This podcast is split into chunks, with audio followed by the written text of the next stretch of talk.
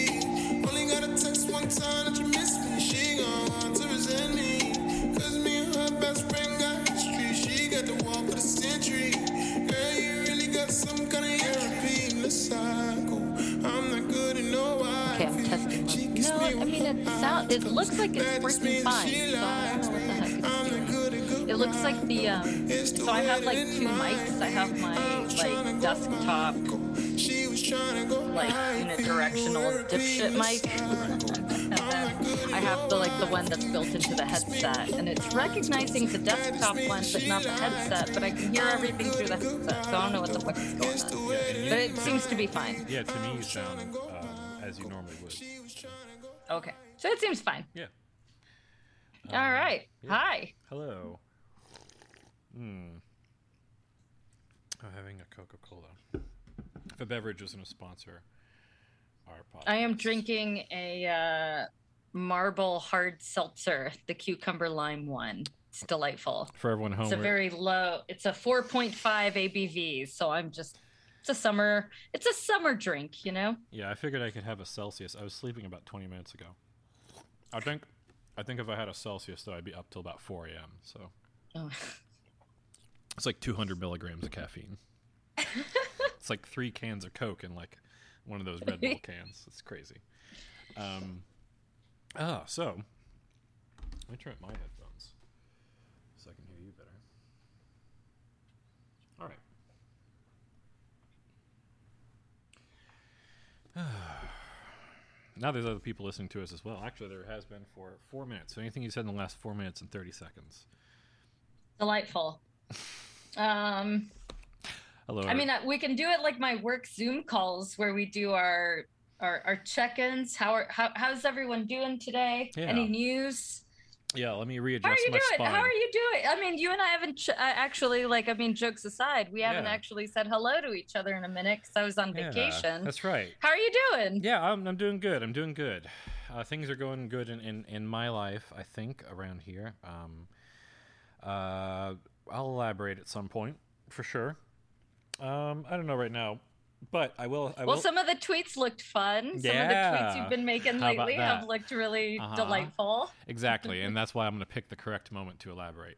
But Yeah. um, on top of all that, how uh, uh, before before I ask about the trip itself, uh, I, I heard you've collected some audio from your, your field trip. Is that is that true? Oh yes, yes. No, I, uh, I, I unfortunately have been kind of busy, so I have not had a chance to decouple the audio from the video because otherwise the files are huge, right? Mhm. Um, but um, yeah, when I was in New Orleans, I uh, just uh, I recorded a bunch of street sounds cool. uh, wherever I was. So like if I was at the bar or if uh, like a a band was playing, sometimes it was just, hey, I'm on the ferry and I just want to record all the ferry sounds. So uh, I'm I'm very grateful that um, I didn't just go with my partner. Um, my uh, my partner's uh, friend uh, was celebrating a birthday.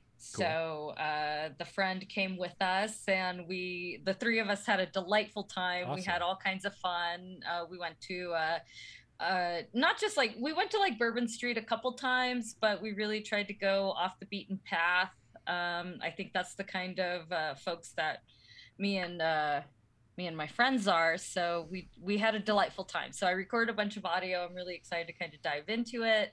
Um, there was a really nice rainstorm, which uh, I mean, we just had a rainstorm here in Santa Fe yesterday, but you know, it's really light in Santa Fe, even when it's a heavy rain, right? It's not a heavy rain like it is along the Gulf Coast, and certainly I'm sure what you experience in Florida, right? it's and so, like having like a real rainstorm, which I haven't had in a little minute, uh, you know, coming from California, we do get some pretty good rain. Um, so that was nice. It was really nice to just kind of walk around, and it felt like I don't want to be like I felt like like an Instagram star, but there were parts of me that I was like I'm like dancing around in the rain. Like sure, maybe I've had a couple of uh couple too many shots of chartreuse before I did that. Doesn't change the fact that it felt magical, right? Like Yeah. um there's a part of it that feels um I think especially when we're on vacation, right? We want to like live our best lives, whatever the fuck that means.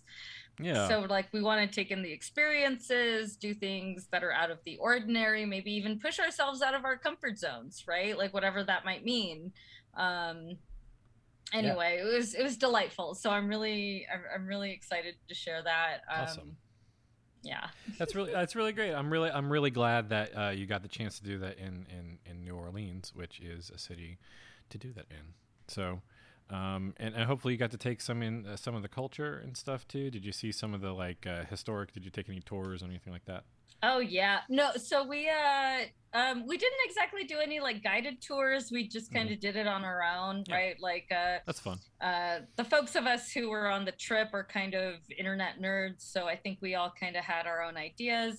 Uh, very delighted actually to share a couple of things because they, I feel like they relate to the reality TV aspect. So, uh, okay. um, uh, uh, my partner is a big foodie. hmm Um, they themselves used to work as a chef.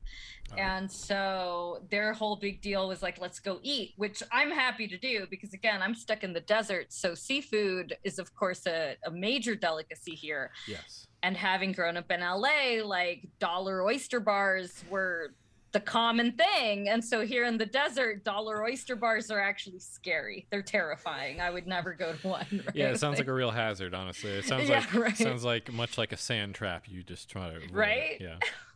so um uh we actually watched some we actually watched some tv um in anticipation of the trip so we watched all of the anthony bourdain no reservation episodes around new orleans Nice. um we watched treme um which is Oh, the yeah. show that's like uh by the same guy who did the wire Yeah. um, which takes place in New Orleans.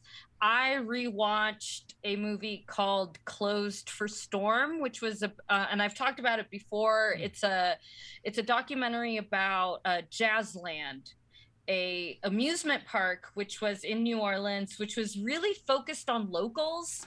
Then was bought out by Six Flags to be like a tourist attraction, but then Katrina hit. And then when Katrina hit, that amusement park basically became an albatross around the neck of the city, and they had no idea what was going to happen to it. So Huh. I watched that ahead of time. Um, on the way back, um, when we came back from New Orleans, uh, one of the uh, places we wanted to go visit was Lee Harvey Oswald's house in New Orleans. We Mm. didn't get a chance to go to it, but when we got back, we watched Oliver Stone's JFK back to back with uh, The Irishman, which I think we mentioned when we, We did. recorded the episode with Danielle, um, but we didn't like really go into detail. Yeah. But again, as far as like the whole New Orleans thing, I myself am a big uh, William Faulkner fan as far as American literature. So he wrote his first few novels in New Orleans when he was a young bohemian. So we went to the Faulkner house.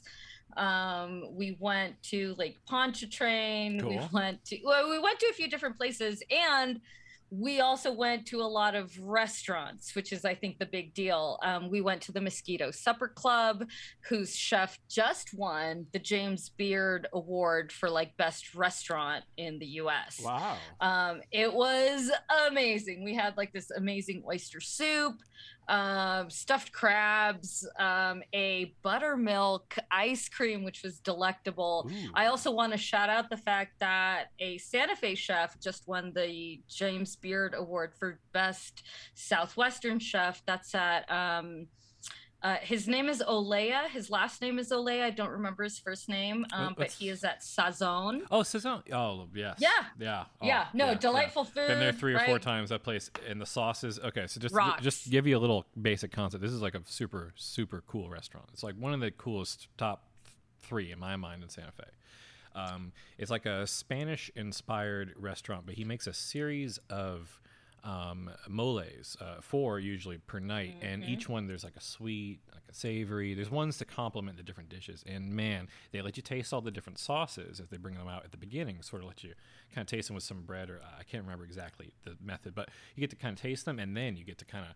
Uh, look at the menu and see the dishes paired with each of the moles, so you kind of have a concept for what It's a brilliant concept, an amazing restaurant, and I went there over several years, like once a year, and it was always the same beautiful experience. In fact, it only got better every time I went. So yeah, definitely deserved.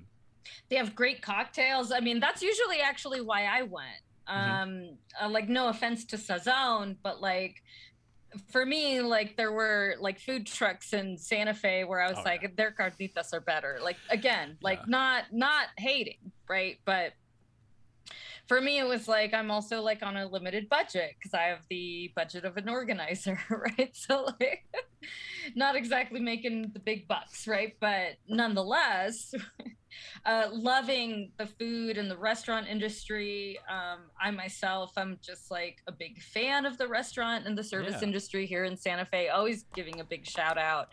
Um, always over tipping Yes. um big- even on my rule. limited salary i'm always uh, Mhm. like um i tip my bud tender extra like just because it's like always. yeah because i also know there's a bunch of assholes in this town who probably don't tip Oh, right yes. and it's like you know uh, anyway all that is a way of saying like Sazon is really great so they got their james beard best of southwest award we went Awesome. to mosquito supper club we went to some of these other actually reality tv type of um uh restaurants. We went to Toups which is this um again another big restaurant that has like a celebrity chef has like a thing. All i knew was that like they were like serving me cracklins and i'm like this is chicharron. Like what the fuck are you guys talking about? That's what and it so was. this is my second time yeah this was like my second time in new orleans. So i don't want to say it's like culture shock right? Like i was ready and i was like you know i've read enough about the town etc but not a place that i've spent a lot of Mhm. time in and so uh really getting to know the history like the spanish uh, occupation i'll say of yeah, I don't know New Orleans, the Yeah. French. Yeah, I didn't know either, right? But like all of the th- that was something I found really interesting, which is that a lot of the streets in the like French Quarter are labeled like when the Spanish were in charge here, this was known as you know whatever the fuck you know um so that was really cool and i found that really interesting uh had a chance to actually talk to the bookshop owner at the Faulkner bookstore about that because I was like, that's what I'm interested in. What book can you recommend? So, like, we picked up some history books and Cool. I, I don't know. It's just really cool. And I'm just delighted. I had a lot of fun. Awesome. Um, my biggest regret is that we didn't buy any chartreuse when we were there. So I immediately came home and started searching for Find a local- chartreuse at our local, liquor stores. Yeah. yeah.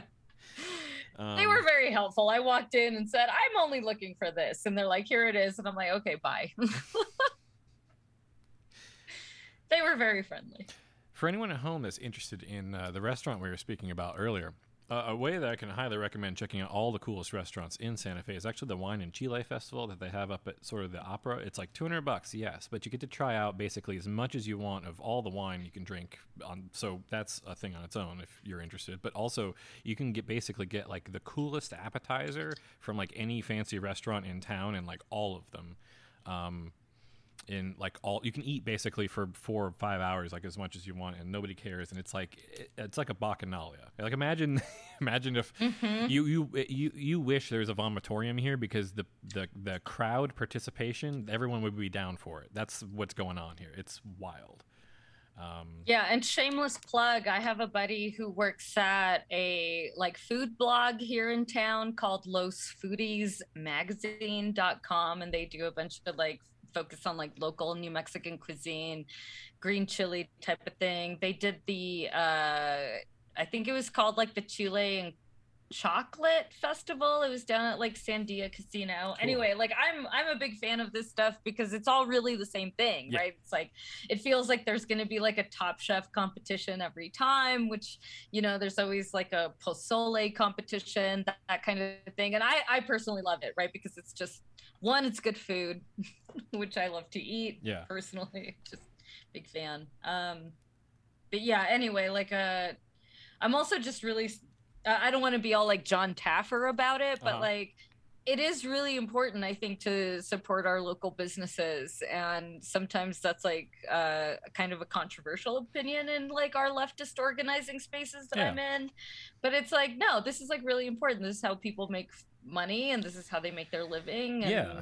I think you about Chile know- Toreado. Every time I think about a small business in Santa Fe, I think about Chile Toreado and their delicious tacos and their wonderful, beautiful little f- family of, of, of people who put that together. And I don't know, that's my favorite. women owned business. Yeah, immigrant it. run. Like, if. I'm gonna put my like, why would I ever go to Taco Bell when Chile Toreado is right there? There you right, like, you know. So, anyway, that's just a shout out. So, anyway, I've had a delightful time, um, and uh, really been thinking a lot about like. Um,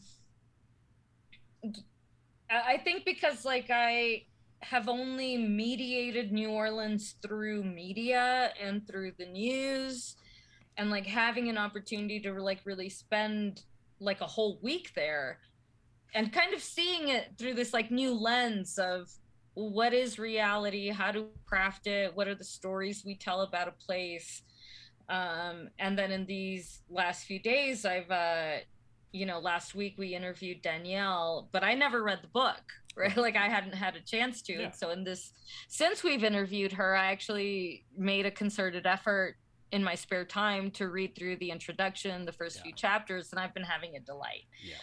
um, and it is really interesting to see how even without having read her book ahead of time we've kind of come to these same conclusions Yes. right? So there's something that feels like we must all be right if independently we're coming to this. It's like leibniz and newton arriving at the calculus. We like we didn't- can't be wrong. Exactly. And like we came to, and this this is this is exactly, and we came to a, a lot of these conclusions from various different directions. I mean, because most of the all the directions happen in front of these microphones, so you could go back and listen to how we discovered any of these things. Even when I was looking at the. Um, like I didn't read the whole book until about two weeks ago. So anytime anything we said before then that lines up, and when I was going back and reading the book, I was like, oh wow, we discovered this thing. We had a different name for it, but like this was this and this was this, and I, I love that. Like it was. Um, it shows that there are patterns out there to recognize that we're just like cracking the surface of and when we really get in there like i made a bunch of notes um, which i think I actually might get into next episode because it's like a million topics that uh, are probably best in their own little container. But it's ideas for things that we haven't even talked about on the show yet. I spent time just thinking about categories of show uh, we'd never even discussed or mentioned, and I came up with like a gigantic list. So when we're ready to like crack into like volume two of like what we're gonna look at, and I'm keeping all those things like in a. I'm, I've now silenced myself on talking about any of those things, and I can see them on this little this mirror here in front of me, but I'm not gonna. They go on a little slip and they get stuck on there, and then I'm just gonna like not think about them because I've just I've come to the this well is endless, which means that we just need to focus a little bit. And I'm trying to w- take everything we've mentioned so far, and we'll come up with our big uh, thesis on that, and then we can move on to like incorporating the extended universe, you know, of. Uh, well, what's interesting about else. you saying right that it's like endless is because like that's one of the like essential thesis of the book, right? Mhm. Which is that reality TV is a mirror of society. Yes, right so it's as complex and as varied and as um I, I, I don't convoluted maybe Yeah. is the word i want to say as society is right Yeah. like um it's both um strengthening these societal norms while at the same time challenging them because by highlighting this is the societal norm, it can't help us but beg the question well, what's outside of that? Right? Like, why is this person having a hard time fitting into this real housewives of Atlanta paradigm? It's because they don't fit in. And I think we can all sort of relate to that because none of us fit in like like Yeah. that's the whole pro like that's the i'll say like the crux of american individualism which is where you're both celebrated for being an individual someone who's doing something on their own at the same time like because you're not conforming to the society and being an individual that's reason to mock you denigrate you tear you down right the tall nail is the one that gets the hammer And even within the Right. social groups, you have the subgroups, and then you have the same exact thing happening there too. Mhm. Exactly, like the the Yeah. the the outlier is also the outcast Mhm. is also the outlaw is also the like avant-garde right? So how do you as someone who's trying to exist in that space deliberately how do you you know how do you kind of navigate that so that you're not too much of one or the other? Because that's also part of mediating that. Um, i think people who are on like a stage think about that. I myself as like a I'll say a normal human being who's like on my own stage, but not a television or a broadcast stage. I just do whatever the fuck I want. but I wonder if that's not also like like if there's not some kind of like um audacity that's been given to me. I say given to me, but like incorporated because I've been able to see these folks get away with it. yes, Um, I think I've mentioned this before. Like, it wasn't Obama who taught me, a woman of color, that I could attain the presidency. It was Donald Trump, Hmm, right? That, like, if that fucking dipshit can do it, then I certainly can.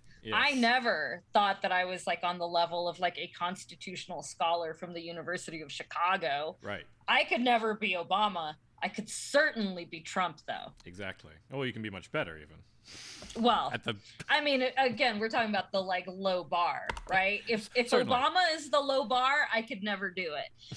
If Trump is the low bar, no problem. Exactly, and I actually, I actually, um, I've been thinking about this recently. I have a little bit, just made a couple notes here, and we're gonna. Um, I've been thinking about this in the uh, in the world of content at large, uh, podcasts, movies, videos, television, otherwise. Um, all content is essentially something to kind of like tap into for a little bit of time while you like think about something movies tv whatever. You're entering i mean there's research on it but essentially you're entering what is called a hypnagogic state. If you're uh, focusing on one of them uh, let's say if you're watching two things you're not doing that. If you're you know i don't know doing your homework and listening to a podcast you're not in that state. But um, maybe you are no you're probably not. You're probably fighting struggling to do your homework uh, at best. Um, uh, but the hypnagogic state is something that's very interesting to me because if you can enter it with a Hollywood movie that takes $200 million to make 90 minutes of something, or just 90 minutes sitting down with this podcast that costs you know, I don't know, the fractional cost of whatever it took to purchase this laptop and the mixer and the microphones and stuff like that, which is ultimately still just free at the end of the day. I'm going to say it doesn't cost you anything. Um, if you can get the same result from both of those things, then you must ask the question: What is the point of doing anything other than just like something that just like flips a switch and turns someone t- turns someone's brain into that state? And so, if that's the question, then and we're just kind of like on the run up to that, if if if our um, small our uh, intellectual conversations are enough to amuse your brain for a little while, then I mean I don't know. I, I, it makes me ask everything, and, and even this the, the AI uh, language thing that you brought up in the last episode when we were talking to Danielle. Um, I've since looked a little bit just onto the surface of some of that, and the realism and the accuracy that it can bring to a lot of things shows me that and I asked this question even in that thread when I was thinking about this. It's not that long before AI is just, you know, 20 years maybe, 15 years before an AI is just generating an actual podcast about, like, I don't know, all the Wikipedia articles you might like within 60 minutes and is generating it on the fly dynamically just for you or something like that. Like, I mean, it makes me wonder, like, if we're at, like, you know the the beginning of a content revolution or realistically at the very end of any chance of user generated content or even not only that if the AI generated content becomes so good that the desire for any user generated content is is l- so low because we can never create content that pushes the brain button as much as the AI can actually generate content for us which I think Well, I have a couple thoughts Yes. on that. Okay. And I want to relate them to a couple of like um I, I'll say tropes. Mm. One is the um a thousand monkeys at a thousand typewriters trying to recreate Shakespeare. Mhm. Okay. yes Um, two is even just this like fiction or reality that is described by like Blade Runner of how we determine what is human and what isn't, right right? Because th- th- this to me is also related to why catfishing works Mhm. or why Nigerian prince scams work okay right like like it's because we're crafting some like I I don't know, like alternate reality or something. Um, that seems maybe more comforting than whatever reality actually is. Um, in my like like quote unquote in my real life, I'm unlovable. I'm single. I'm fucking spending hours on Tinder. But in my Instagram DMs, there's someone who's in love with me Mm. and they're giving me all this attention and why wouldn't i want that to happen uh, danielle even mentions this in one of it in the chapter on coupling where we don't Yeah. just get to imagine ourselves as like the good girl we get to imagine ourselves through like the bachelorette or the bachelor as the good girl who also has this fucking multimillionaire who's in love with us who wants to take us to cancun on his private plane right? It's like it, it like expands that cinderella fantasy beyond like oh i have a partner or i have some like simple life fulfillment to i'm not just like married with children and i have a white picket fence i'm married with children we have a private jet and we're gallivanting to like castles in paris or whatever the fuck you know like something about that is like this I want to escape into this reality. Somehow the reality becomes possible. Reality TV gives us that. We see how normal humans get to do that. Princess Diana, I think, is another one of those examples where a normal human gets to live out the Cinderella fantasy. If she can do it, why can't I? Mm. Right. So I, I don't know. There's something about that like weird liminal space of I'm a normal human. How do I get to be a reality star? something about America. I'm a temporarily embarrassed millionaire, Well, right? like yeah something about I'm about to achieve greatness.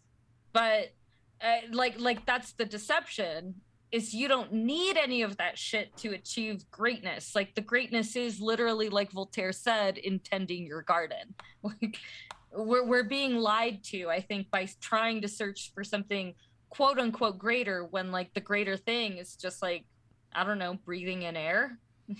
there's like the having a- thesis. Yeah being being surrounded by our loved ones right? Like isn't that what these reality people are searching for? Isn't that what like the bachelorette is about or the bachelor right? They're searching for true love and if we already have that and we're trying to be deceived by like no but you don't really have it because it's not on tv i'm being lied to and that is also something actually that i picked up on danielle's book where she was talking about like the small c conservatism that reality tv reproduces in our lives of like these gender norms these family norms these social norms I, I, I've just been, I've just been kind of reeling. I think since her conversation and since diving into the book, being in New Orleans, being back home. I, I don't know. I feel like I've just like, I don't know. I, I'm not sure that I have any closer touch with reality than I did a couple weeks ago. That's something that I uh, I was just about to kind of yeah. Um, let me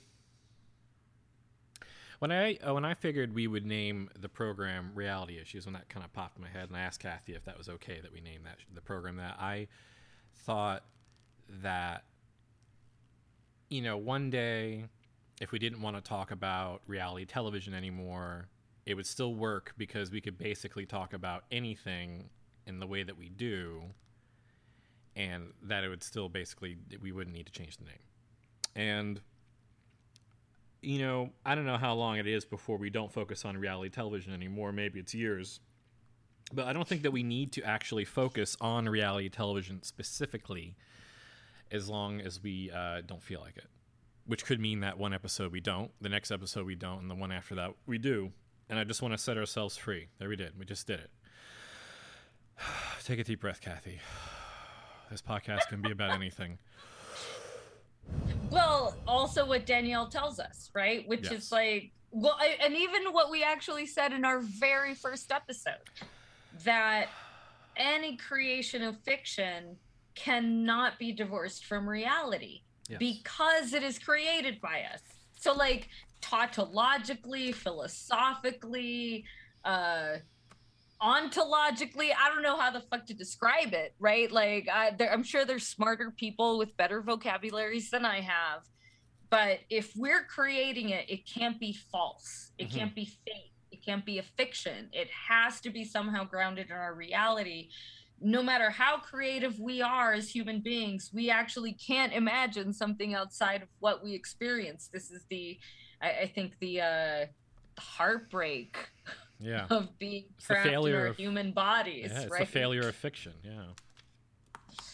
It's success too, though, right? Because it's like we can imagine these different worlds. Like we can go to uh, Middle Earth, we can go to uh, the Planet of the Apes, we can go to Blade Runners. Los Angeles, Yeah. right? We can go wherever. We can even travel back in time. And we do this all the time with like not just Jurassic Park, but even with this new um, Attenborough documentary about the rise of the dinosaurs, Ooh. right? It's like it's a complete fiction, quote unquote fiction. It may be based in fact and science, and they con- uh, consulted all of these paleontologists, but it's still a CGI imagining of what we think that was what it was like. Cool. We still we still aren't 100% sure, right? Like some new evidence can come out tomorrow that tells us, "Oh no, actually the T-Rex had giant arms." Yeah. You know, like like that might happen. I mean, it won't, right? Cuz I mean, there's enough evidence at this point, but you know, creationists will tell us that those people that the, those people, those those, dinosaurs didn't those exist. people, those Tyrannosaurus people, they were they are highly under uh, represented in today's culture. We don't take enough care to talk about them as people. Tyrannosaurus Rex. That's what the T stands for. No, I'm just kidding. I that I don't want that to be rude. I want that to be funny. It's uh, it's it's. I'll tell you what, the Tyrannosaurus Rex is is everything that you need. Um, I'm gonna cut out the last 30 seconds of the program. No, now I'm not. Now we can laugh about it. okay. So uh, we were saying about um, the dinosaurs, though. Sincerely, I think that um, I've been focusing a lot on. I just watched Jurassic Park. uh, that laugh. I will. I will play that at some point, maybe at the end. Um, I was watching that, I actually watched it twice. I don't even know how that happened. Um, in in in a, a week. Uh uh uh. You Nedry. didn't say the oh, magic. by the Oh way, God, no it. no spoilers for the uh, new film, but the Nedry and the canister finally gets rolled back into that new film. I know. My whole life as a child, I was like, "Oh, the sequel was going to have that canister." They covered it up with mud. Yeah, I always No. expected the canister to have like a reappearance even in the first film. It took until the sixth movie for them to finally be Wow. like, "Aha, Nedry and the canister." We're going to come back to that. So, heads up if you go see that. Um, that that's all it took. Literally, I saw that I was playing the video game uh, strategy, like Jurassic Park strategy game. It was really fun, and it like had like uh, they were like, "Here's a bit from like the new thing," and I saw that and I was like, "Well, now I have to see that movie when it comes to streaming." Just that one, seeing the Barbasol canister was enough for me. um. But uh, speaking of dinosaurs, did you know that um, that was Richard Attenborough, his brother, the guy, the the the Jurassic Park man? I, I love that. Like, uh, I didn't know that until even after I'd mm-hmm. watched a bunch of Planet Earth, and I was like, you know, that mm-hmm. they're similar. I wonder if that's like no, and yeah, wild. Mm-hmm. Um, That's the only bit of Jurassic Park trivia I can bring, other than the fact that uh, Jeff Goldblum, when he was laughing like that, I, I never actually connected it because I watched the film, of course, as a child in 1993. So I never connected. The reason that he's, la- I will explain to you, it's not he's not laughing because he's goofy, Jeff Goldblum. He's laughing because he asks Dr. Grant and um, oh, what, uh, Laura, Laura Dern. What's her what's her character's name? I don't remember their names ever. Anyway, so like Sam Neill like- and Sam Neill and Laura Yeah, Dern, that's how I actors, actor, and they're sitting there in the helicopter, and uh, and uh, Jeff Goldblum sitting there. He asks them, "Oh, so you guys digging up dinosaurs? You trying to dig up dinosaurs together, or something like that?" And Sam Neill goes, "Oh, trying to," as if they're like uh, they're trying to like start a family one day or something like that. And Laura Dern looks over to him and kind of goes like, mm. and then that's when Ian Malcolm. Jeff Goldblum starts laughing, and I finally get that laugh. Maybe it took me until I was like 35 years old to finally understand what that laugh took to, you know, put together. Now it makes sense to me. So there is there is a whole other thesis. So I also watched Jurassic Park recently. In the last month, I would say, I actually have a whole thesis on motherhood. Oh, Um, because that's also uh, part of the conflict between Sam Neill and Laura Dern's characters because she like loves kids and he doesn't. mm, yes, yes, Right, like, kind of, that's, like, their whole deal. Yeah, And so she's always like pushing the like grandchildren on Sam Neill to be like, she told me to ride with you. Mhm. But then that becomes one of the like key plot points of Jurassic Park, which is that nature finds a way, right? Which Yeah. is that women find a way to reproduce even in the absence of these males. But that's not a fiction. yeah. That is like a real biological thing that happens in science Not to mention and create. it was just like like I that was one of the things that I I remember when I so right now that I rewatched Jurassic Park I'm like wait how did they not know that like this like uh, single gender primogeniture that happens in reptilian communities is actually kind of well known to Yeah. anybody who studies reptiles yeah, how the fuck did the dinosaur scientists not know it? And Yeah. so like that was this like break in reality where I was like, oh wait, but that's that's why Michael Crichton was able to write this book, and that's why this becomes Yeah. like interesting or funny. Like, oh, look at these dipshits. Uh, having the audacity to think that they can control nature, forgetting that nature always finds a way, becomes this classic man versus nature story. exactly. If if if he had watched the Planet Earth episode with the Komodo dragon, he would know about um, uh, single gender reproduction, uh, which is Mhm. called uh, what's the what's the great term? It's called um, I want to say it was pri- Genes- I, I don't know if it's right. Genesis. It's Oh, epigenesis, I think. yeah, epigenesis. Hold on. It's a, it's a totally fascinating concept. If you want to, the listener wants to go check it out on like Wikipedia or whatever. Um, many species, uh, not you know, uh, you know, mostly obviously like reptiles, things related, but it's it's quite impressive. Um, life does find a way in real life, as it were. I don't know if they explain that in the newer films because like it's more of like a thing to people would love to know these days, but. Well, it sounds like critical race theory or something. well, we're talking about dinosaurs in this respect, so know. Yeah. No, I mean, I mean, you know, again, I'm being like I know, I know, sarcastic, I know. obviously, right? I mean, I, I, I hope that my Our- tone kind of Our conveys viewers that, but know. I always have to make sure that I put, you know, slash s at the end of, you know, whatever, just because, again, like, uh, you know, you just never know. I want to make sure, is a- and um, This is a time where I'd like to to remind our audience I'm drinking a delicious Coke of Cola. Coke of Cola, um, original taste, um, and uh, you can be guaranteed that our ad dollars go right into our pocket. Um, who was it recently that said that said they wanted to put the cocaine back in Coca Cola? Was that Mr. Uh, Miss? Was that Mr. Musk? I thought you were going to say Mr. Coca Cola. I know Mr. that guy. Coke. I've hung out with him a few times. It's weird, goofy.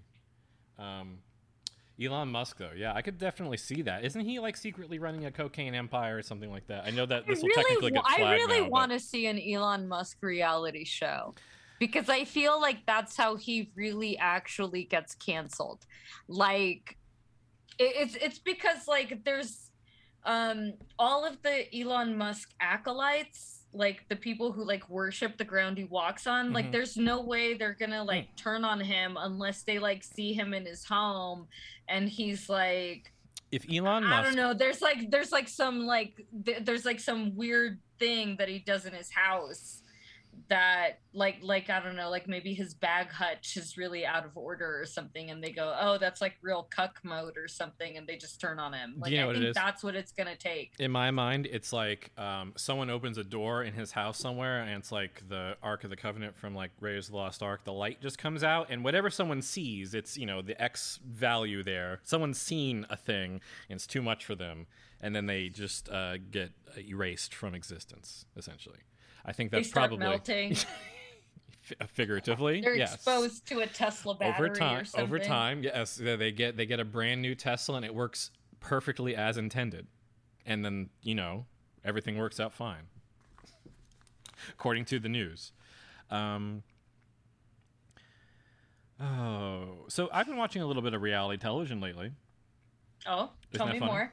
Um, Mhm. I've been watching a little bit. Oh, before I get into my reality television, I did watch something you mentioned in episode one or two, um, narrated by Samuel L. Jackson. I am not your Negro. I watched that, which has a, actually does cut into reality television a little bit. Um, They mention um, popular media, especially. But they did they do get into reality television, especially around the term ratchet. And I was able to like finally able to have a discussion about kind of like that, like here um, in the house, and that was like, and it's mentioned in the book as well. Um, they get into that later on.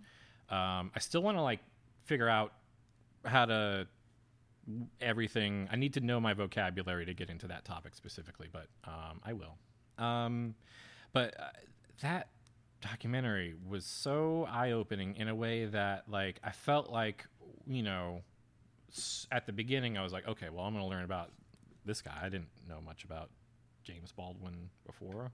Um, that was how about this? It's like as if there was a person who knew a lot of important people in history and documented their lives, and then nobody gave a shit about making their voice or their story ever heard until about, I don't know, many years after they died, decades after they died. That's basically what happened. That's what this documentary reveals. If we, ju- there was any justice in this world, that documentary would have existed in like the 80s um, or the 90s. But uh, please go watch that. It's available on Hulu for. I think if you just have regular Hulu, you can watch that.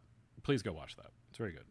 Um, but yes, it, it definitely gets into history, but it definitely gets into today's world and popular media. And it came out in, I believe, 2014, which means that it predates a lot of things. But let me tell you, when you watch it, you're gonna be like, "Oh, was this made?" Unless I looked at the year, I was like, "Oh, was this made like a couple years ago?" So definitely tap into that. Definitely listen to that beautiful Samuel L. Jackson narration. Um, it's going to open your eyes on a few things. Definitely did around here. So watch that. And then uh, I also uh, checked out Survivor season three. I'm not finished with it yet. Totally different gear change there, yeah. But Survivor season three is actually pretty interesting. Um, I'd say that they they had uh, there was an opportunity that we saw coming that was definitely going to ruin the show and they made the executive decision to pull a f- like a fast one and basically reformulate how the show works. I'll just break it down for you because this is Survivor season three, and we're working on how the formula works. Because one day I'm going to get on Survivor. That's just a fact. That's just inevitable. That's how this will work, obviously. So, Survivor season three. There's some people in one group. There's some people in another. It's just like every other Survivor. This time it's set in Africa. It is set um, in uh, like the African bush is essentially, I, I believe. Mm, I've been paying pretty close attention, and I don't believe they've ever actually identified specifically where it is. I'm sure they have, and if I look, go and look in the Wikipedia, but I'm not finished with it, so I don't want to like spoil myself or anything. I'm just taking it the visual experience. So they drop them off at basically what is like a little uh, uh, an encampment, some uh, mosquito nets and stuff. They have to basically build everything out of the surrounding wood, but they've uh, essentially established these camps that are like. Um, thorn collections of thorn bushes built in like a big ring and then they live within it. And these are like very desert conditions. So in this one food is a factor but water is the bigger factor here. So they're always like trying to they have to like make trips to the watering hole and back and you know obviously the division of labor about that like some people are cool about you know getting up in the morning and doing everything and some people aren't. And this actually in one camp becomes like an age division. It becomes like the four younger people and the four um, older people. Used to be like gen xers and boomers since this is 20 years ago. Um, and they they have even at this time i noticed and i never really thought of this before i never this it was never visualized to me before but even in 2001, October, November 2001, when it was airing, so I guess in the summer of that year, there was really a generational division between the boomers and Gen Xers in a way that I had never, I mean, obviously I wasn't party to it because I'm not one of those groups, but I had never like seen before. And like, not just in the way like, oh, millennials, it was like he might as well just said, oh, Gen Xers. I mean, he did, essentially. Yeah. I um, had never identified that before. And now it feels So like Gen X my- doesn't even my- exist. They just complain about millennials, and it's for everyone from you to younger than me. Yeah. So my brother was Gen X, and I say was. My brother passed a few years ago, but uh, he was uh, six years older than me. He was born in '75, very squarely in Gen X, and uh, there are a lot of things in our upbringing that I can attribute to the, I'll say, like cultural divide. My parents were born in Mexico. Me and my brother were born here in the United States, and not just in the states, but we were born like like the suburbs of Los Angeles, California. So we were like really like, you know, dipshits. Like we were like hipster dipshits, right? For all intents and purposes. And um so there are certainly things that I can ascribe to our cultural divisions, but quite a few of them I feel have been universal through my peers across all cultures that are generational, right? Like um, I do feel like uh, I don't want to over exaggerate the effect that grunge as a thing, as a phenomenon, as a cultural phenomenon had on distinguishing that like divide of the new generation, right? Like, yes, every generation is always like, oh, it sounds so different, right? But like, did Elvis really sound that different from Glenn Miller? I don't think so. Hmm. Personally, Mhm. right? Like, but there was something about like, uh, it- uh, to me, it also feels like that divide between like folk music and Bob Dylan going electric, where it was like, oh my God, this is like truly modern. It wasn't just like the cultural divide; it was also like an like it was like a industrial society and its consequences, right? Grunge was also that because it was also this like, it's um the kids who grew up post Kennedy and I think that is also really big. And I don't want to just say that because I just watched JFK and I just watched The Irishman with Jimmy Hoffa, right? Like it does feel like that was like a really huge turning point, just like 9 11 is a huge turning point, and just like the coronavirus crisis and all of its uh, associated consequences, including the summer uprisings around George Floyd, like those seem really consequential. I really feel like these these are the kinds of things that do distinguish one generation from another. You either grew up with Vietnam or you didn't. You either grew up with the Great Depression or you didn't, right? You either grew up with the coronavirus or you didn't. Um, you either grew up with the internet or you didn't. So I don't know. I'm just thinking about how those things also impact our view of reality. Um, it was after Vietnam that wars are not shown on television anymore. And then 9 11 happens, and we're bombarded 24 7 with images because we now have cable news. Like, it's really interesting to see those divisions between when we're saturated, oversaturated, and then we're like in this famine of information, which is where I think we are right now. Um, despite the fact that we're like overloaded with information and tweets and articles, I still feel like I, I feel like I don't know anything. Yes. Yes, I would say this. Um, it's a lot of people saying similar, same things, and so because there's so much uh, noise around specific topics of thought and threads, that uh, I mean, everything gets lost. And let's say your friend even says the most novel thing that you know you're going to hear all day, or interesting, or whatever on Twitter, your timeline might not even pick it up, and might not even see it. So, you know, one, I do encourage you to put all your friends on like the notification, not to actually turn off notifications on Twitter. Never use that, but then use the mention tab to click the notification thing so that you can get your little timeline that's just like the people that you want. That's actually what you should use it for. Um, I would also say um, curate your list of people you follow on Twitter um, very closely and try to, I don't know, just uh, be curious and cautious of everyone who you follow. Um, that's just a general tip to online friends out there. Um, And here's another one. So, like, I've actually muted the words Russia and Ukraine Mhm. as an example. Uh, pick any topic. right. And I've probably muted quite a few of the keywords. And yet, I feel incredibly well informed because news still gets through. Yeah. I mean, I pick up the Even if they don't use those exact words, right? It just feels like it's like I'm no longer drinking from the fire hose. Yeah, because I pick up uh, you know four or five papers from my driveway every morning, and and when I open them up, I get to see all the great headlines, and so I get to see all that top stuff. But and then I get to see the headlines, and then I open up to like page two, and then I look at all the other stories that aren't those because I can't read those anymore. I was reading those for two months straight, and I was just reading that, and I don't want to do that anymore, so I'm not. So I have a few pretty key subscriptions to news publications. Um, I, I try to subscribe locally. Mhm. So, like, High Country News is one of my favorites. Hmm.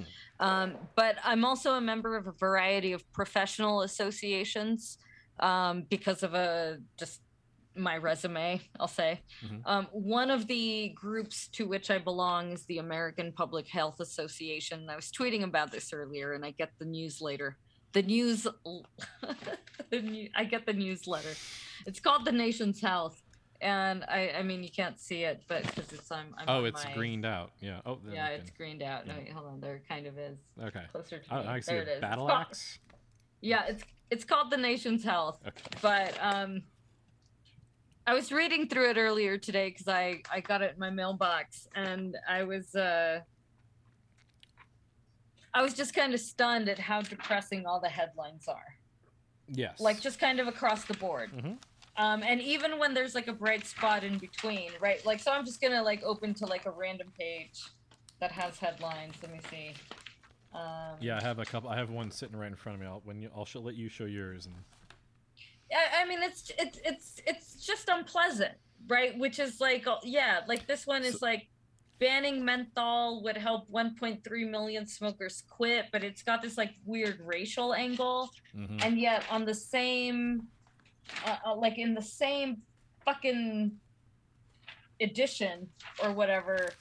There's a whole article on like racial discrimination in the medical industry, and I'm like, I, I felt like they they didn't read their own fucking publication or Like- something you know like like like it was part of this like both sides bullshit or something that's in here. And uh i don't know it just um I look at stuff i like feel this. like i can't read anything these days without feeling gross and disgusting Yes, I look at stuff like this. Like here's the, here's an issue of the New Yorker, right? This is the you know the week of the the the shooting and everything, right? It's covered with chalk outlines of like children on the back. It's like an advertisement for let's go see Wicked on Broadway, right? Okay, here's the next one. People magazine that week, 21 lives, and it has like the, the pictures of all the children. Like, how is this not? And on the back, here's a list, uh, a company advertising. You can see at the bottom. But it's a list of all the, like the major mass shootings in like the last 10, 15 years, right? Here's another. Look. Um, this one in this New York Times uh, magazine, like on the inside of it, is just like a big story. It's the whole thing. It's like, how is this not like in some way definitely like profiteering? Uh, essentially, it's war. Yeah. It's war profiteering, honestly, because it's it's a never-ending conflict. The all I'm saying It's is this: now you just a conflict with ourselves. Yeah, Yes. no, I feel gross. You need to cover it. ti- like, at, it, but yeah, it's not being covered in. It's not being covered in the way it probably should be. That's all I'm gonna say. yeah. Um, this has also actually been, um, uh, one of the things I don't think we've discussed um, is how we limit our media in order to make ourselves sane. Mhm. Um, Yeah. Yeah. so I, I have a um I, I personally have two phone numbers. I have my personal phone number and I have my work phone number. Yeah. I do too. So- And um, I actually haven't even turned on my personal phone for the last three months. Yes. Uh, I the, the phone Um, number I give out for that 505 number is my technically, but I just don't even I haven't turned it on. I don't even use it. So. I've been trying to explain to my friends that I have this like weird agoraphobia. Mm. But it's not like it's just like that's the closest word I have to it. It's it's it's not really like because I'm not like afraid of it. I don't. It's like I I can go outside. I can go to the grocery store. I can go to work. I Yeah. can. I I even you know I can even go to the bar and have a beer by myself. But by myself is I think kind of like the key point, which is like, um, I don't know. There's this like weird like oversaturation of people because of like reality TV, because of the news, because of like reality, like like reality, reality again. Like I mean, I, I've kind of discussed like I work in a very public facing profession that is also going through a bunch of like real shit, you know. So escapism doesn't seem appealing to me. I Um, Mm, yes, this is something I've been thinking about a lot. It feels almost irresponsible. And then, but the thing is that you need sometimes some time to be irresponsible, and then, yeah, Well, I feel like it's like the kind of escapism that I've been doing has been very different. I've been like, even though I've been watching more reality TV, it's been with this critical lens. Yeah.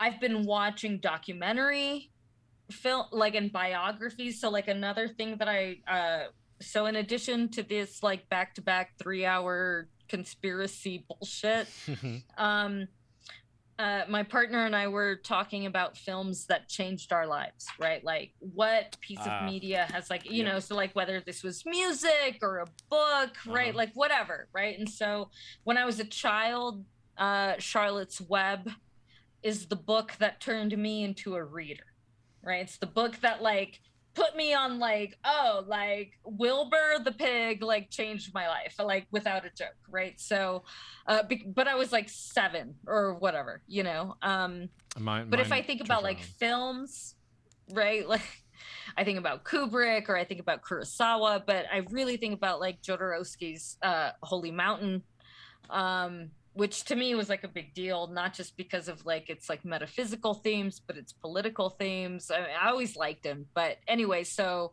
we watched the Jodorowsky uh, biopic, uh, autobiographical thing that he did called The Dance of Reality, um, which to me is a really beautiful film. Um, but anyway, like in those contexts, talking about like the things that changed our lives, these pieces of media that like really impacted us.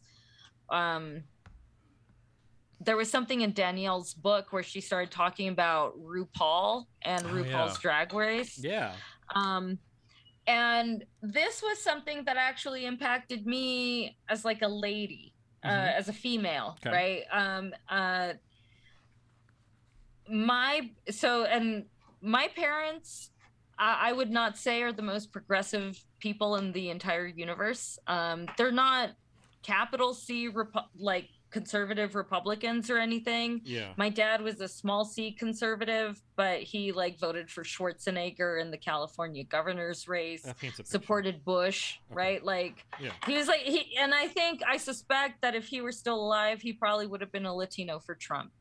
That said, they absolutely loved the history of um, cross-dressing performers who imitated famous Mexican singers. Um, and this was like this huge thing culturally that existed in Mexican culture in the 70s and 80s. Okay. And so from a young age, my parents would take me and my brother to these like Vegas stage shows that Wow. happened in East Los Angeles Mhm. of like drag performers imitating like Celia Cruz. They would imitate like Rocio Durcal. They would imitate like um just just like you know, uh, Mexican actresses of the time, maybe Rita Hayworth, maybe Marilyn Monroe Huh. and they were like state they, they were drag shows but they were performed as male imitators of famous mexican actresses my parents loved these things. Wow. we would always go to these shows.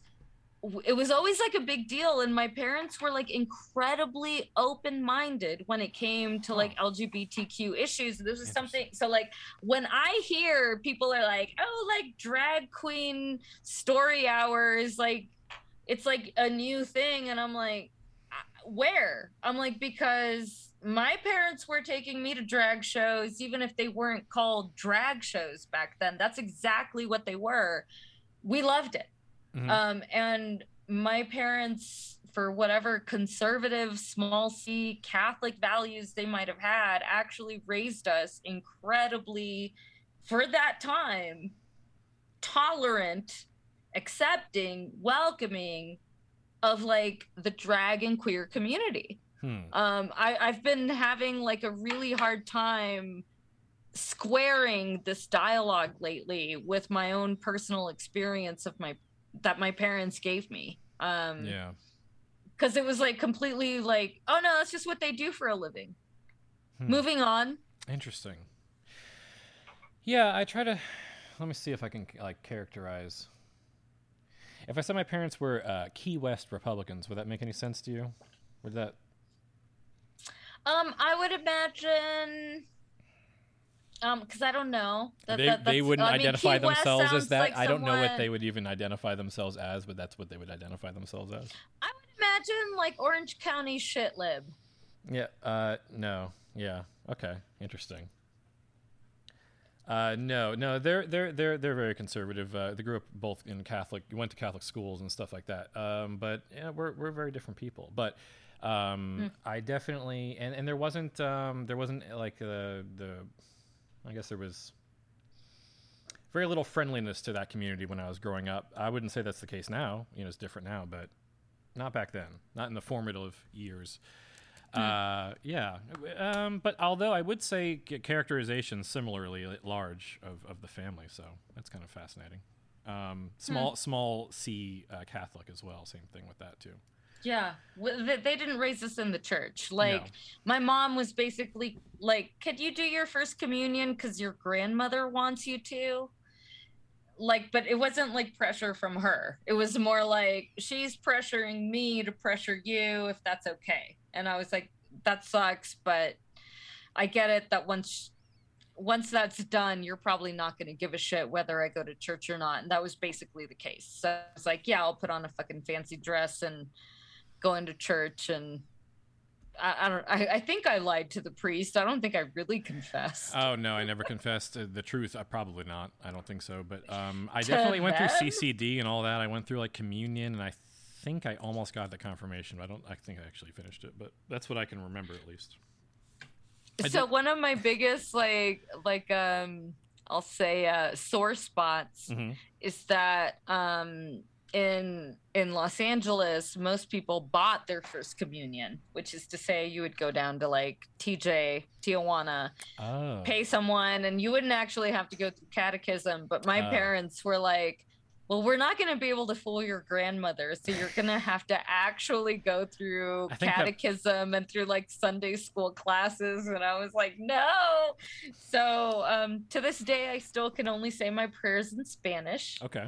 Because I took uh, catechism in Spanish. And, uh, but it helped when I was like, oh, I want to read Latin. Yeah, there you go. Yeah, I um I don't remember too much about the specifics. I know all like the main Catholic prayers, and that's basically it. Those are cemented into your head if they teach them to you young enough, for sure. Believe me. Mm-hmm. By the time I was five, I probably knew all those pretty well. Um, but yeah, I spent. A Oh, little- and I mean, don't put me in like the I same the room school, as like a censor. Like, Yeah. like if the priest is like doing like high mass and there's like incense and shit, I'll start weeping. Like, it Yeah. just, you know, I start like saying Hallelujah, the whole deal. Like, The- it just, it, oh, just, yeah. it, I just can't help Mhm. it. Like, No, it I just- mean, the last I just time- get caught up in the moment. I went to but I would do the same thing if like I were at NASCAR. I went to a Christmas exactly. uh, Me too. I went to a Chris or a baseball game, whatever you know. Or if I haven't been to a basketball game, but I'm sure I get excited and go crazy and do whatever the fans were doing there. If Oh no, you would be game. like done, done, done, done, dun. No, you'd be fucking losing it in a fucking.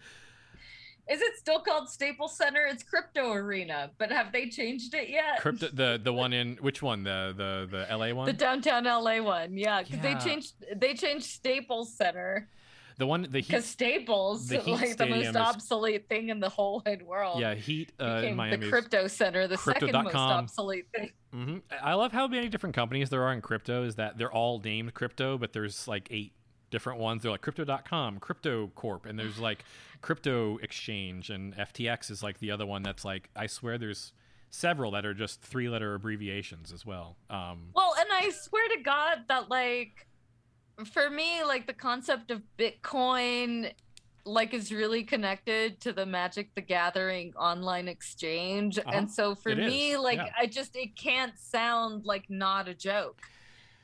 Like Mount- there's Mount no like everything was always about like my like I could probably go back into my Twitter. uh, In fact, I probably should. I'm gonna go back in right now and see how many Bitcoin tweets from 2012 you do that real quick. I've made. and I'm gonna t- I'm gonna talk to the, the audience about a little uh, well timed. I don't know if you were thinking about this at all, but um, uh, tomorrow I will be recording a podcast with an anonymous guest who will be talking to us about. Um, it'll be for the other podcast, I guess. Um, but it'll uh, I'll be talking about crypto exchanges um, at large but um, from someone who uh, lives on the inside of them and did back then 2017 and, and does now so um, they will be an unnamed person but they will bring us an interview that i guarantee will be um, interesting as hell um, the bitcoin the whole world my introduction to it was a long time ago i met this dude um, when I was visiting Orlando to see a friend, he offered me like five Bitcoin for like twenty dollars or something like that. This was, and he was like a guy who was like working on Ethereum at the time. He was like helping build Ethereum, so he was like really into it. He was a goon.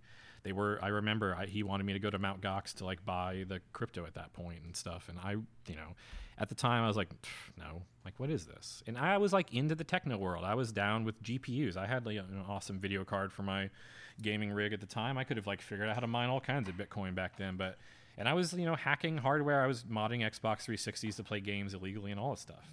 I was doing all those things. Uh, parody. It's all parody and satire. I didn't do any of those things. Um, Uh, my first Bitcoin mention is from June 13th, 2011. there you go.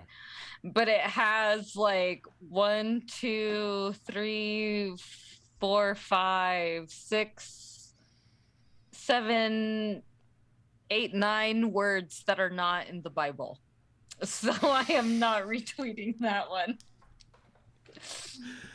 I am. Um, it's really funny if you think about how really Mount Gox, the the Magic the Gathering online trading exchange, is really like uh, is is if you think about the kind of person that would create crypto, that that's the place where crypto would be traded. Everything makes sense to this day. The fact that um, you know the main sponsor of like baseball umpires is FTX. It all makes sense. Wow. I am uh, I am having a time going through my Bitcoin history. I've said so many things. Uh, luckily, Kathy, I did one make one good choice back in twenty the beginning of 2016. I deleted all my tweets before that point. But you know what? I probably never talked about Bitcoin before then either. So, I, I So I will also, uh, I am also very, very proud to say Mhm. that um, my Bitcoin history goes 2011, and then I don't mention it at all again until 2014, Mhm. And then I don't mention it again until 2020. So wow, that's a good record. I feel, yeah. So I feel like I'm very, very proud of myself. I'm gonna retweet my, uh, I'll say my best 2020 tweet, and then I'm just gonna leave it alone. oh, Oh Lord. I've been watching a little more Kardashians too. Oh, um, oh. So uh, in the introduction of Danielle's book, she Mhm. does this challenge. hmm It's literally the opening line of the introduction. Oh yes, please, listeners at home. Can I read it? Get out a little Can I read index card, please. Get out a little piece of paper and a pen, and then listen to what Kathy is about to say. Great, Okay. get ready. Okay, go. So this is my favorite thing. I went to the bar. I immediately sat down and did it, and started immediately cracking up while I was doing it. Introduction: Make two lists. In column A, write down as many current U.S. Supreme Court justices as you can name, just off the top of your head. In column B, do the same, but with the Kardashians. Okay, so Brian, as you know, Oh. I was in law school for a couple of years. Mhm. Not only that, I pay very close attention to the fact that today, just today, they released like, I don't know, like about a dozen decisions. Mhm. I know these motherfuckers' names. I had to study them. I had to like remember them. I had to be able to go up in front of my constitutional law class and give like a history from like beginning to end. Okay. Like I've done this. Mhm. I've been ready. Mhm. I have watched, I think maybe like a handful of episodes of the Kardashians. Uh-huh. I was able to name uh one, two, three, four, five, six of the supreme six of the nine justices Mhm. could not remember the name of Justice Roberts, who I had to look up when I got back because I was like, what is the name of the Chief Justice? And I knew I couldn't remember him, and I couldn't remember it until I walked in the door at home. But it didn't count, right? Because I couldn't Yep. remember it in that moment. Exactly. However, I was able to name Kim, one, two, three of her partners, one of her children, Okay. Khloé and Lamar, Kourtney, Kris, Caitlyn, Caitlyn's dead name, Uh-huh. Kendall, who has now married Travis Barker. And uh, like I was able to like go, I don't even know if Justice Souter is still on the Supreme Court. Like I started like doubting myself even while I was sure about the Kardashians. Even though I studied the fucking Supreme Court for like two and a half years. I know. What the fuck? I know. And and and and uh, in Professor Lindemann's case in the book, she mentions that only one out of 200 students in the lecture could actually do it. One. Mm-hmm. One could name nine. I think she said three named 8 Mm-hmm.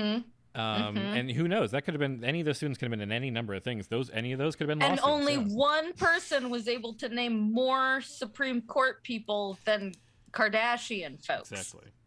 Like, but I was having that same struggle. Like, and again, I studied the Supreme Court, but did n- never, have not even watched more than a handful of Kardashian episodes. It's completely. Right. It's a groundbreaking question that I believe Mhm. is at the core, and she does ask at the beginning. I think to make us make this think about this a lot.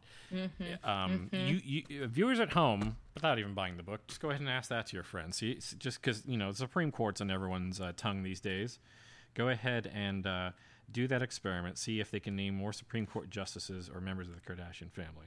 Yep. And I bet you, Mind you, also, like the Supreme Court justices are totally in the news right now because, Right. like, we're all like awaiting Roe v. Wade. They're doing all kinds of dumb bullshit around like Medicare and Social Security, Mhm. and like I think they're about to like waive Miranda warnings and shit. Yeah. Right? Like, if this is a moment when people know about the Supreme Court, this is it.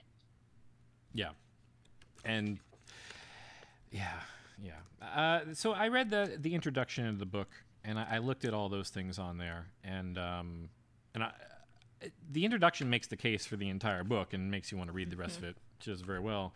Um, but I was like blown away, and, and I hope I hope you, as you continue to read through it, you find more uh, like pieces in there, some details, because this even the categories, just like cracking, being like, oh, what's this category about? And you can go in there, and you're going to be blown away. There's a lot of food for thought. I have found myself pausing constantly, like, oh wow, that's a really good point. I need to take the time to unpack this and think about all the things that this kind of reflects. And um, the more you read, uh, and the more, and you'll find a lot of your, uh, a lot of the assumptions that we've made through the program. Once again, uh, bringing up from the beginning of the podcast, like we, a lot of assumptions, like she, she got there too. So it's good to see, and there's a lot of things that I never thought about. Um, so it's good to Yeah. expand our vocabulary and together um, have this larger, um, I don't know, space to discuss all this stuff. Because, uh, like I said, we're expanding past just reality television. We're going to talk about whatever we want. Well, the other the other thing that I've actually been appreciating is that because Danielle is like a trained sociologist, and you and I are just like dipshits who love Yeah. pop culture, Oh, yeah. essentially, Exactly. right? Yeah. Like, That's us. um, that she's putting like these sociological or academic, like defined terms to these things that I've been thinking about yes. right so i can go oh like so so like uh, like i don't want to say like again like we you know i made this joke earlier that it's like it's like leibniz and newton arriving at the same conclusion right but like it, it, does feel nice as a layperson a non-sociologist to be like am i seeing the world the way other people see the world i guess it, it just feels like i'm not making it up right like it feels something there's something comforting Yes. about knowing that my reality isn't completely only in my head that you're seeing it Yeah. brian that danielle is seeing it yeah.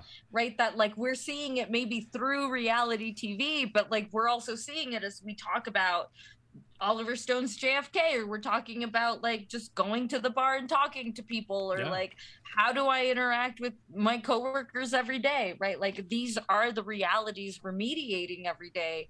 Um, as she also points out, sociologists tell us like all the world's a stage. We're always acting. Um, as a woman of color, I know I'm always code switching, using like using the fact that I have to navigate through different spaces to like put on different masks, put on different personas, Yeah. different outfits, right? Another thing that law school taught me was like, man, did I get treated really differently whether I was wearing this Sun Records t shirt versus a fucking Chanel or a you know what Christian Dior suit, right? If, even if I picked it up secondhand, even if it was a knockoff, right? Because they didn't fucking know that either, right? They don't know shit about fashion No one's like they don't know that I picked it up out. at the Ross Dress for Less. Yeah. yeah. they don't know that, right? Like, they don't know that I picked it up for fifteen dollars in Los Angeles at a thrift store, Yeah. right? I just look amazing, That's, right? that's the goal. That's the goal. and that's the goal, right? Um, by the way, on that, I want to also mention that um, on HBO Max they have Mhm. this um, uh, like little mini like docu series. Each, episode's like ten minutes about like fashion in the movie industry okay.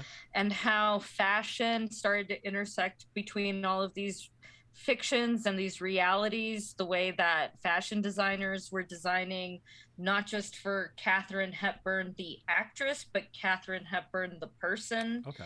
Marlene Dietrich the actress and also Wow. Marlene Dietrich the person Yeah. so that also started to really get into um, these other aspects of how we've started to manufacture our images through fashion, Instagram posts, these like images of who we are and what we do, um, uh, how we signify these subcultures that we belong to through our fashion. Uh, what does it mean to wear Crocs? Wow. versus Doc Martens, right? What does it mean to wear a Sun Records T-shirt versus uh, um, a Supreme T-shirt, Yeah.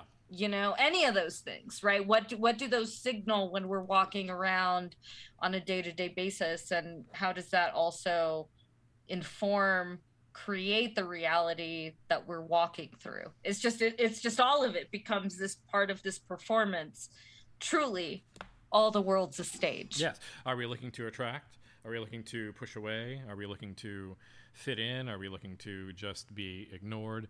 All those things can be projected with fashion, and yeah, it's it's um it's absolutely worth looking into, especially as we get into some of the fashion-related reality shows, as to use as like the the um the appetizer. yeah we really need to have a whole rupaul project runway Yeah. discussion we'll have to watch. Some especially i got to this like yeah mm. I think that's Yes. the best way to do it, just because there's like with that show specifically, there's like a zillion million episodes, and it Mm-hmm. f- covers a long period of time. And you having been a viewer of that, it would be good to if you could select perhaps specific spots Okay. we should pop in. I'm gonna go through some some of the. uh Maybe I'll go through like the seasons because there's some of the seasons are better than, I'll say better than others in in regards to how you and I have been discussing this. Yeah, like con- yeah, things to note. Mhm.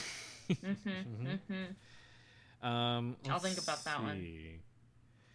But yeah, yeah, the good the good professor wrote us a textbook to back ourselves up on, and uh, and I, I love that because uh, Mm-hmm. I feel like uh, if we didn't have the textbook and we were sitting here right now talking about all these things, um, it might be a little bit different. But I don't know, we'd still be doing it. Not that we'd be floundering. No. Exactly, but We got a I job. would I think we feel got like a less sure about what you and I have been discussing. Right, like again, be, like I don't want to be like, well, she's like an expert, and I want to Yeah. like you know do that. Right, I, I have as much doubt about experts as anyone does, I Mhm. think, but um. I do put value in the fact that someone has been investigating this, studying this, like just putting time into it, right? Like because of all the things that a person could put their time and dedication into, it's like, well, why not this, right? It- It's as valid as anything else, and I, I'm glad that she thinks so too, right? Because that's uh, that seems to also be part of the friction, which is that a lot of people don't take this shit seriously even though it seems to be having incredible ramifications. She talks about Donald Trump. I keep coming Mhm, back to like, mhm, but mhm. it started also with Reagan. Reagan was the Screen Actors Guild president. He was an I forgot about that actor who Yeah. moved into fucking politics. yeah, We can blame California, the leftist fucking bastion. yeah, IMO. Again, my dad was a fucking Arnold Schwarzenegger voting Republican in California, yeah. right? And this, this, he was a Latino for Schwarzenegger. What the fuck, right? Like, he was a Latino for um, Pete Wilson. Oh, there's a name. Uh, you know. have no idea what a fucking betrayal that shit was for me. Anyway, that's a you different can story. you can uh, you can fill me in. I, I'll I'll I'll- tell you what, Kathy. Um, there's so much that uh, we can learn about the world each other in front of these microphones, and the reason that I record most of what we say in front of the microphones, almost you know 95 99 percent of it, is because I want the world to experience this whole situation uh, kind of from where we are. The only, I mean, the only time we really uh, send any like you know textual communications be like, "Hey, are you going to be there at six o'clock?" Yes. Okay, that's pretty much it. Otherwise, we're sending links or like, "Oh, here'd be a funny thing to talk about." That's it. Um, and, and even then, we don't actually discuss the things that we send back and forth. It's like, here's a message, no reply. That's what we do. That, and I actually kind of like that because it's like, here's some notes that maybe we'll look at, or this will help me remember it just by uh, having done an extra step. And to me, I don't know, I, I, I love that.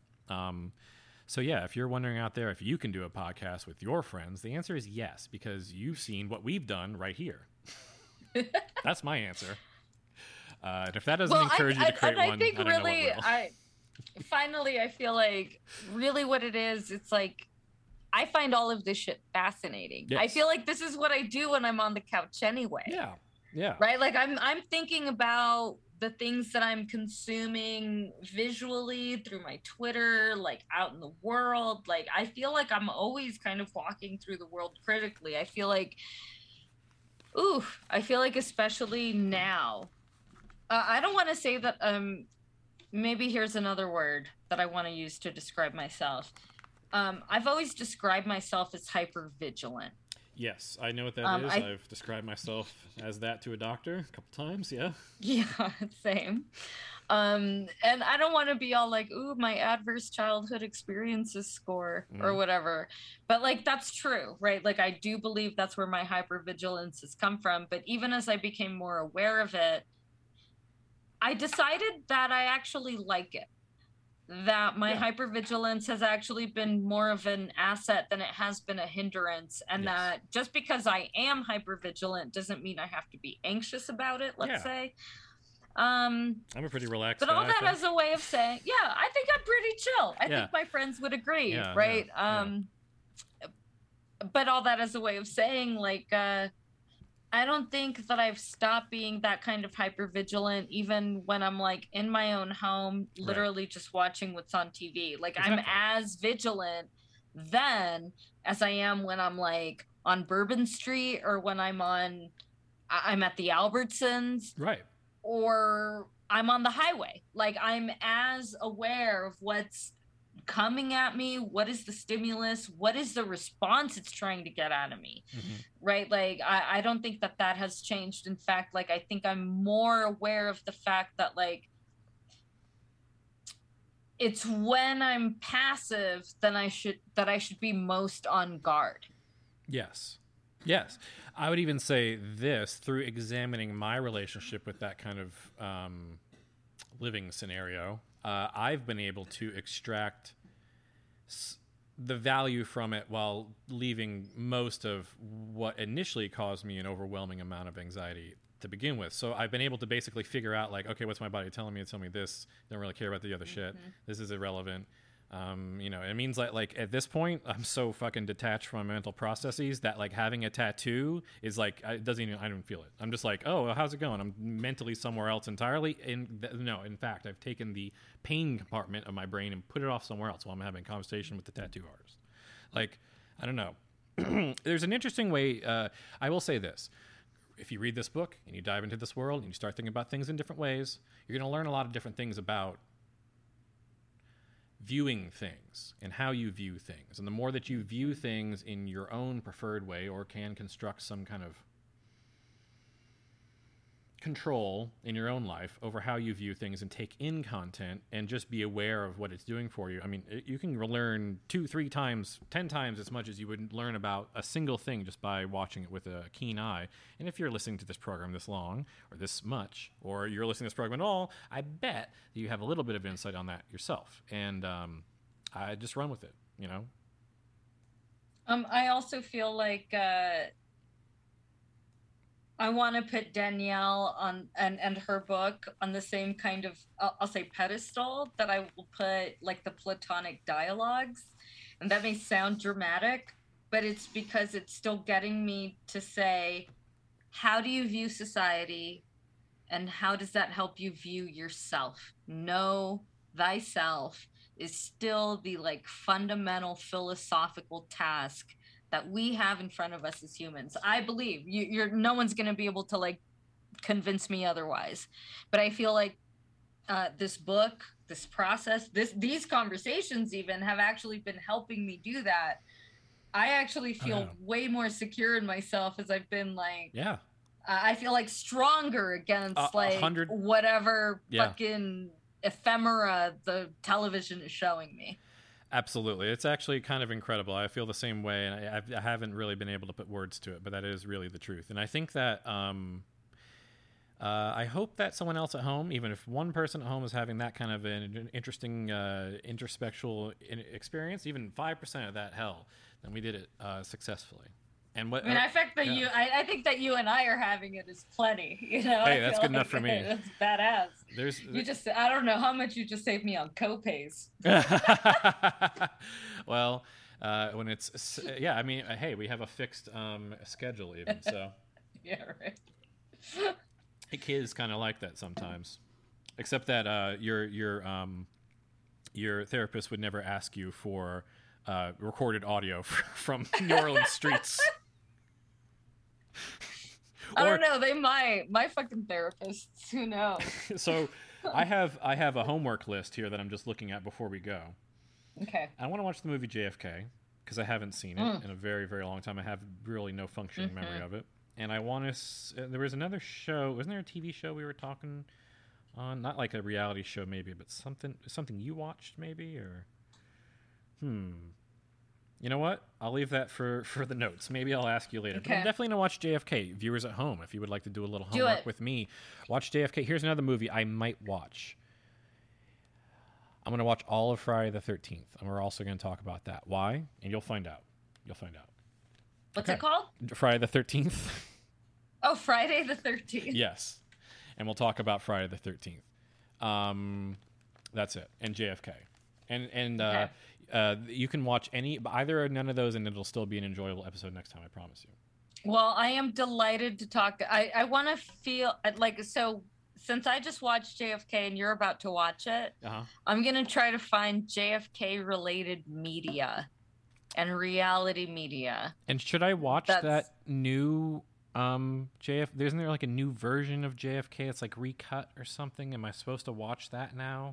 There's so there's like okay, so I know that there's like the original cut of JFK, Uh-huh. which is already like two and a half hours long, Right. and then there's like a director's cut, which like adds another 40 minutes. Yeah. I didn't watch the director's cut. Um but I do feel like there's a bunch about like Jackie Onassis and after the assassination that I haven't dived into. I feel like there's a lot about Lyndon B. Johnson that I haven't dived into after the assassination. Um uh my partner, he's a he's a history major himself, so we actually had some conversations about the Warren Commission, right? Cool. We've been having some real nerd nerd hours, but um That's good. anyway, so I want to I want to find other JFK related media.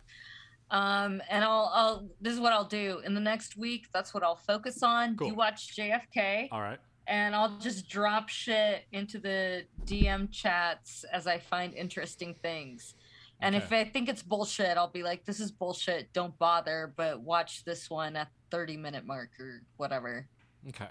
Well, I'm gonna I'm gonna work real hard on um, when I say Friday the Thirteenth, I mean it. So so everyone everyone watch Friday the Thirteenth. We're gonna have an audio adventure. I'm gonna try to see if I can get the audio over to Cathy in the next episode. We'll see, but it'll be a I fun, also fun just watched surprise. The Wicker Man as far as horror movies are concerned, Wow. and that feel really real The- because The Wicker Man is one of the like most real the Nick Cage horror one? movies that I can. No, the original one. Oh, okay. Yes, I, I haven't seen either. Although I know their legacy is uh, tense, scary films. So It's the solstice. Go go, watch. I mean, ooh, I should watch so The Children of Wicker Corn, Man- too.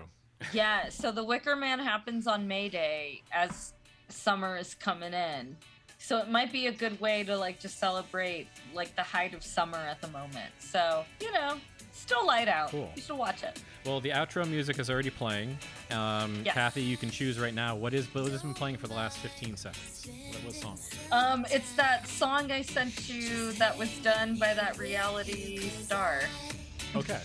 Either that or put Paris Hilton's "Stars Are Blind." 'cause Wow, that's my I'm really, favorite. really enjoying the song right now. This is fantastic. This is closing out the show. Cathy, um, the music is playing. It's been a wonderful time. Thank you so much for coming. You all for. Did All we even do an intro this time? Oh, so uh, so by the way, let's see. Um, this has been You'll record the intro Yeah. at the end. This is uh no, we'll just we'll just we'll just go with this right now. Hello everyone. This has been Reality Issues episode 13. This is season 2. Uh, we're breaking into episode 2. In fact, it is 8:08 p.m. and the show is over. And that's it. Uh, you have God to go bless home. you. You have to go home now. Goodbye.